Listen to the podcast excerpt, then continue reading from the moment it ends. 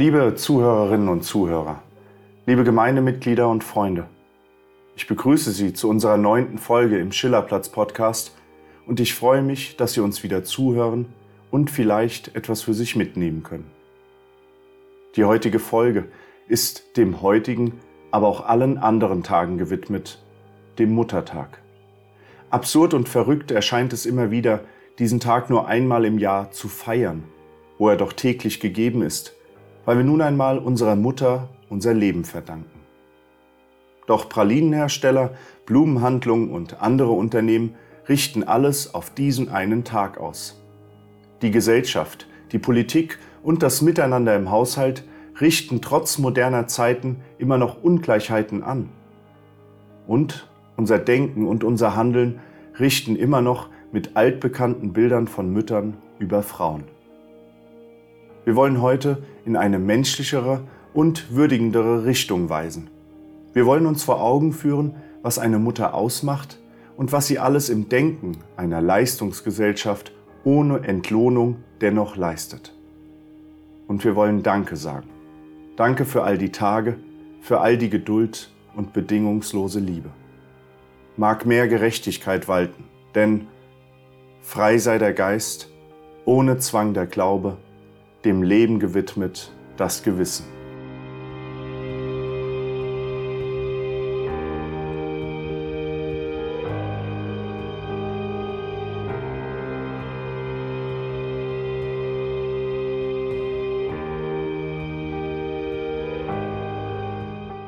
Lesung. Auf der Decke der Mutter Erde. Aus In der Mitte führt deine Spur. Texte indianischer Weisheit von Wolfgang Pöblau.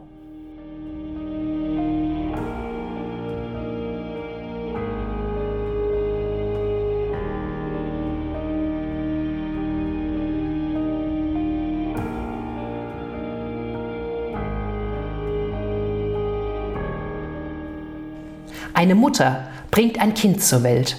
Sie ernährt es, hält es in den Armen. Sie gibt ihm einen Platz auf ihrer Decke, einen Platz an ihrer Brust. Eine Frau kann viele Kinder gebären. Jedem gibt sie einen Teil von sich selbst. Jedem gleich viel. Dem Ersten wie dem Letzten, dem Stärksten wie dem Schwächsten. Freigebig wie eine Mutter ist auch die Erde. Ihr Mantel ist weit, ihre Schüsseln sind gefüllt. Auf der Decke der Mutter Erde ist Platz für alle Menschen. Der Mensch ist nur Verwalter, nicht Besitzer. Er muss sein Stück der Erde den Kindern geben. Sterbende lassen ihr Gewand zurück und nehmen nichts mit. Das ist das Erbe der Menschen. Zu kommen, zu empfangen und zu verschenken. Kein Mensch kann seine Mutter besitzen. Keiner kann die Erde zu seinem Eigentum machen.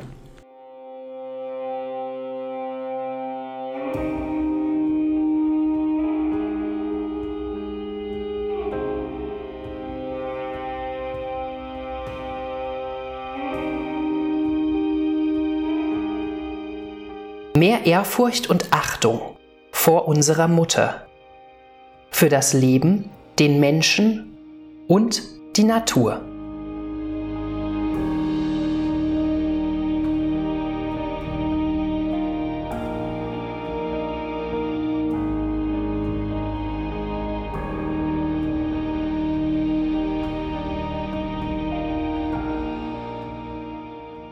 Mit einer alten Weisheit der Ureinwohner Amerikas, der Native Americans, sei jenem Tag gedacht, dessen Idee vor 103 Jahren in Philadelphia in den Gedanken von Miss Anna Jarvis ihren Anfang nahm. Es ist ein Tag, der in vielerlei Hinsicht gebraucht und durch die Geschichte fehlgeleitet und sogar missbraucht wurde und wird. Wir wissen doch, dass eigentlich jeder Tag ein Muttertag ist. Jeder Tag kann uns daran erinnern, dass wir durch sie ins Leben gekommen sind, dass wir ohne sie nicht wären, wer wir sind. Sicher, die Herren der Schöpfung tragen auch etwas dazu bei, aber längst nicht jenen Anteil, den eine Mutter zu geben imstande war und ist. Eben jenes Geben spiegelt sich auch in der von uns allen geteilten Mutter, der Mutter Erde, wider. Beide stehen für das Wunder des Lebens, für das Nähren, Wachsen und Gedeihen. Und beide machen all dies auf eine ganz besondere Art und Weise. Sie schenken das Leben und geben alles, was dafür benötigt wird, ohne jegliche Bedingung. Doch die Natives schrieben auch, kein Mensch kann seine Mutter besitzen. Keiner kann die Erde zu seinem Eigentum machen. Bewiesen und beweisen wir nicht noch bis heute das Gegenteil? Was die Mutter Erde anbelangt, muss nicht mehr viel gesagt werden.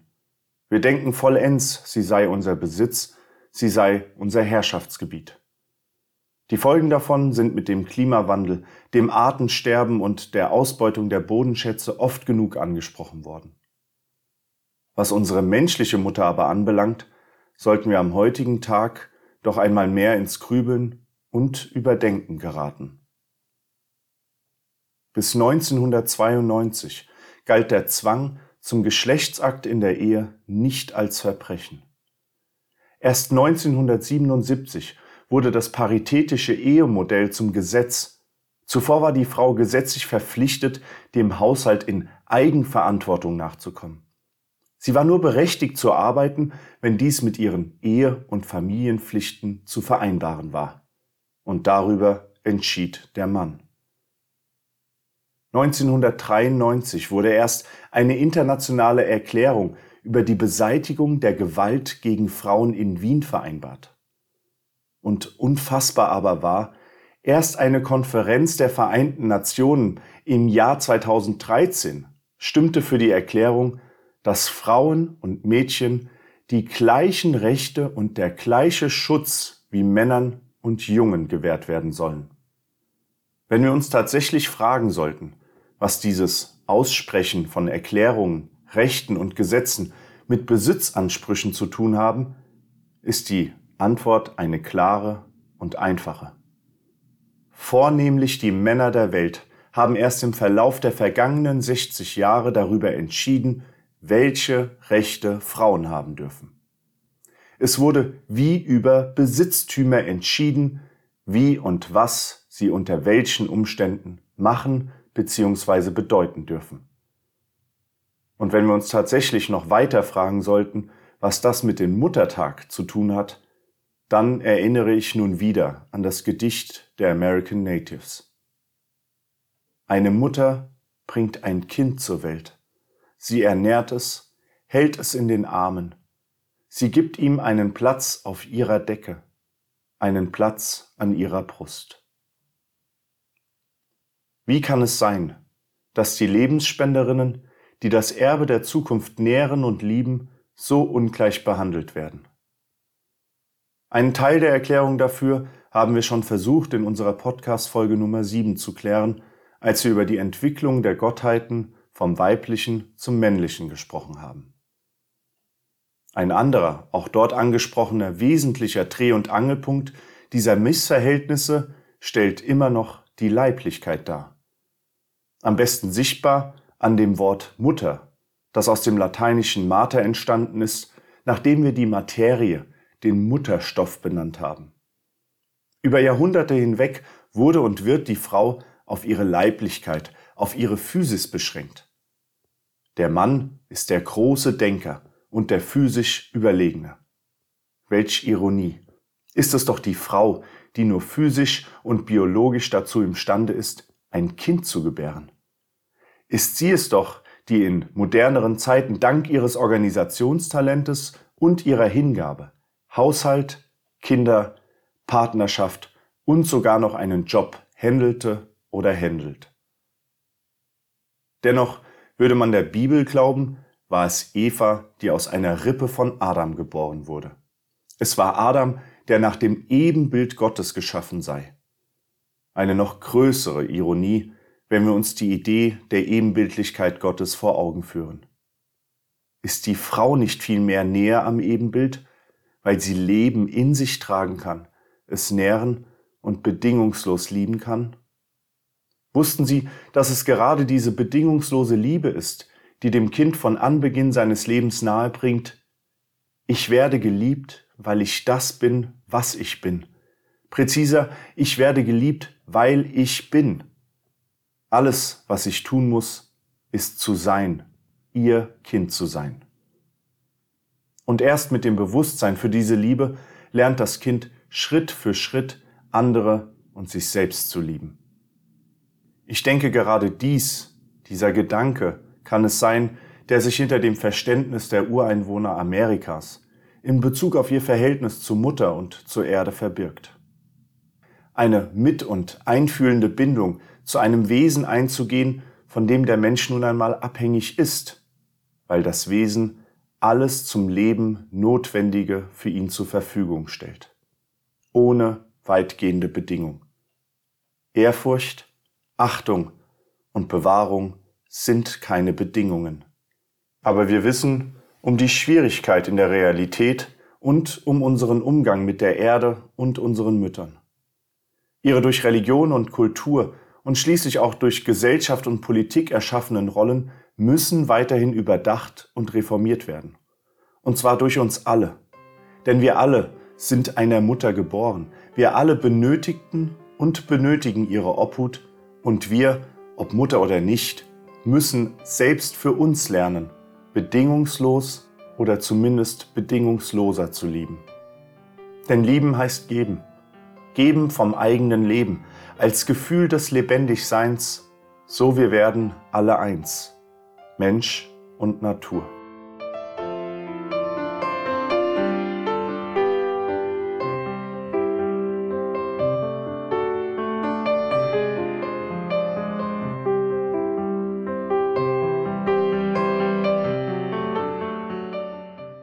Das natürliche Wunder und die Gratwanderung zwischen Frau, Mutter und Menschsein.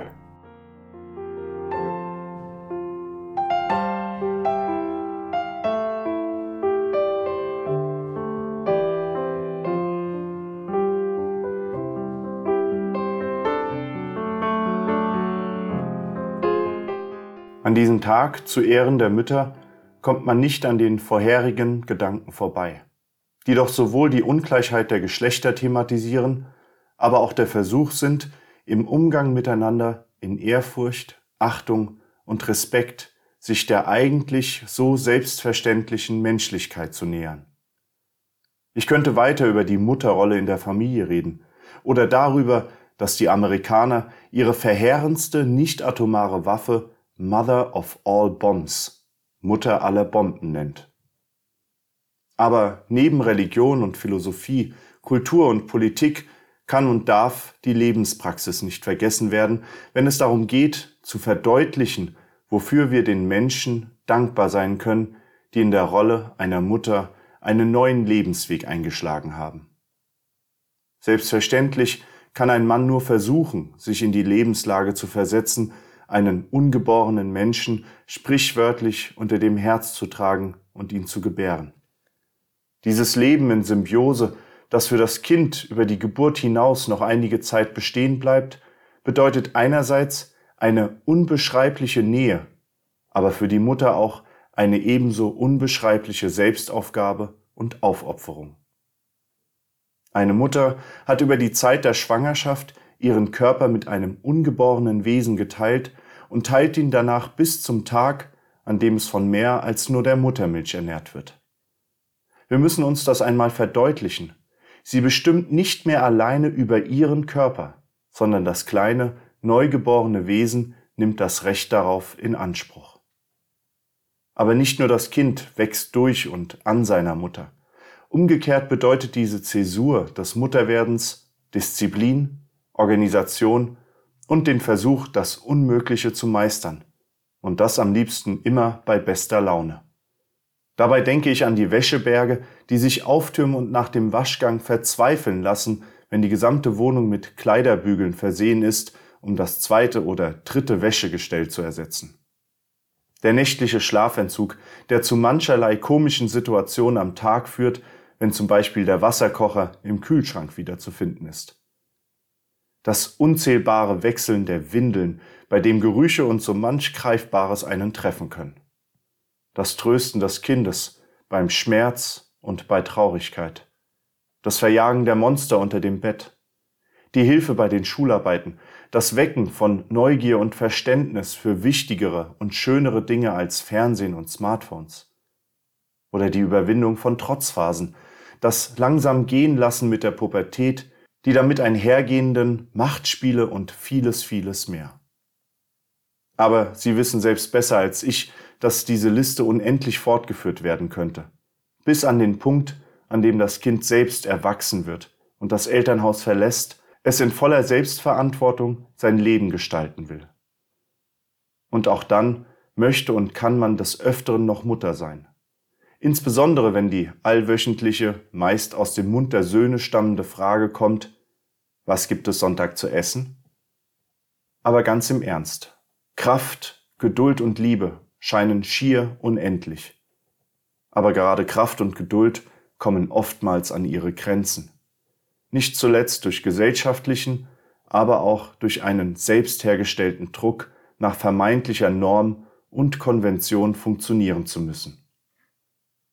Denn im klassischen und auch teils heute noch vorherrschenden Rollenverständnis soll eine Mutter das Kind ernähren, betreuen und erziehen, den Haushalt organisieren und kochen.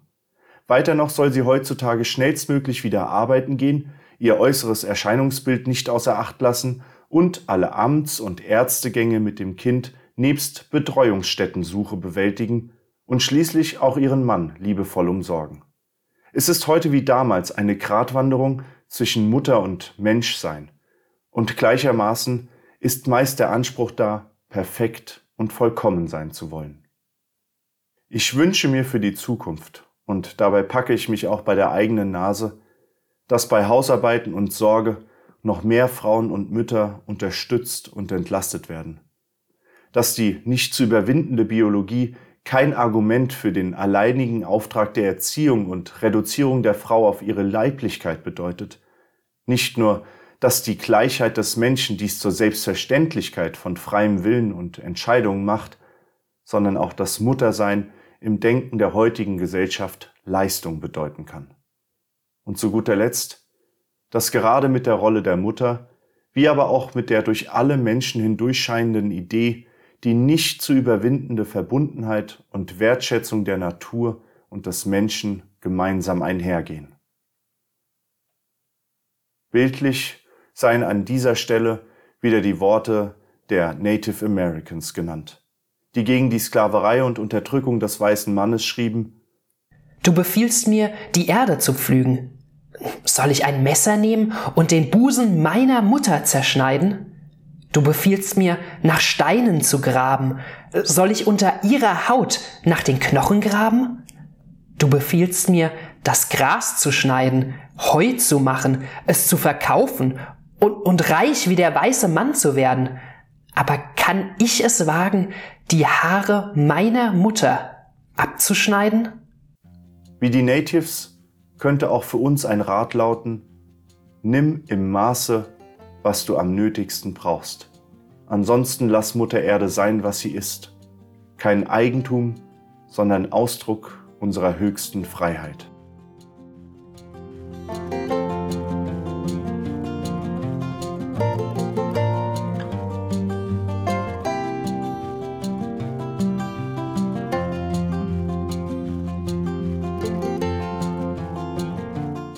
Wir sagen Danke.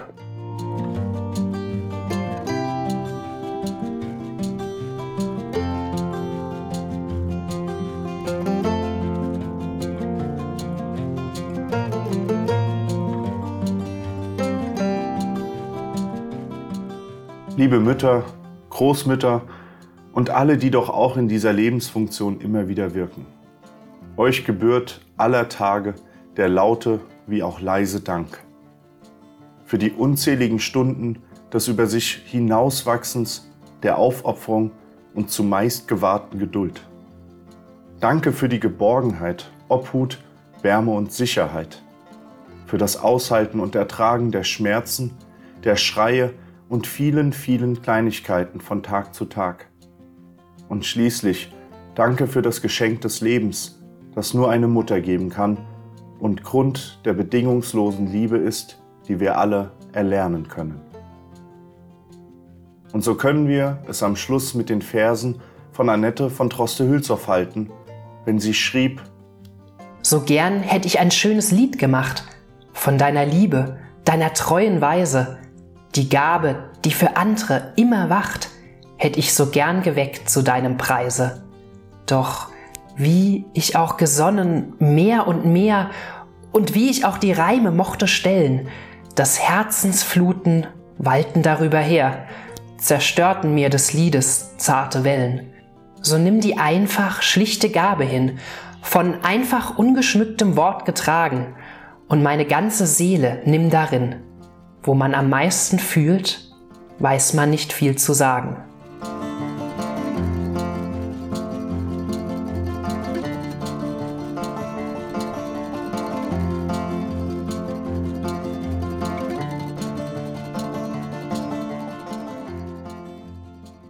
Liebe Zuhörerinnen und Zuhörer, liebe Gemeindemitglieder und Freunde, das war's von der 9. Folge aus unserem Schillerplatz-Podcast und ich hoffe, Sie hatten Interesse und auch Freude an dem, was Sie hören konnten.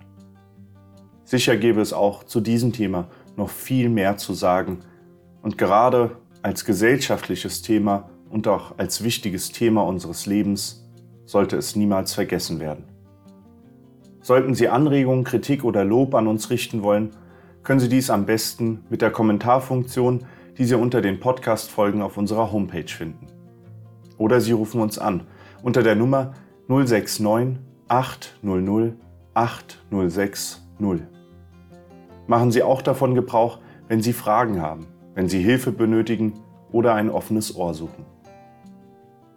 Abschließend bedanke ich mich wieder bei meinem Kollegen Philipp Bender, der bei dieser Aufnahme mitwirkte. Als kleiner Hinweis noch, freuen Sie sich auf unsere nächste Ausgabe der Schillerplatz-Vorschau, in der wir aufgrund der Lockerung die ein oder andere Veranstaltung wieder anbieten dürfen, und melden Sie sich rechtzeitig dafür an. Ansonsten wünschen wir Ihnen allen weiterhin das Zeitgemäße, bleiben Sie gesund und bis bald.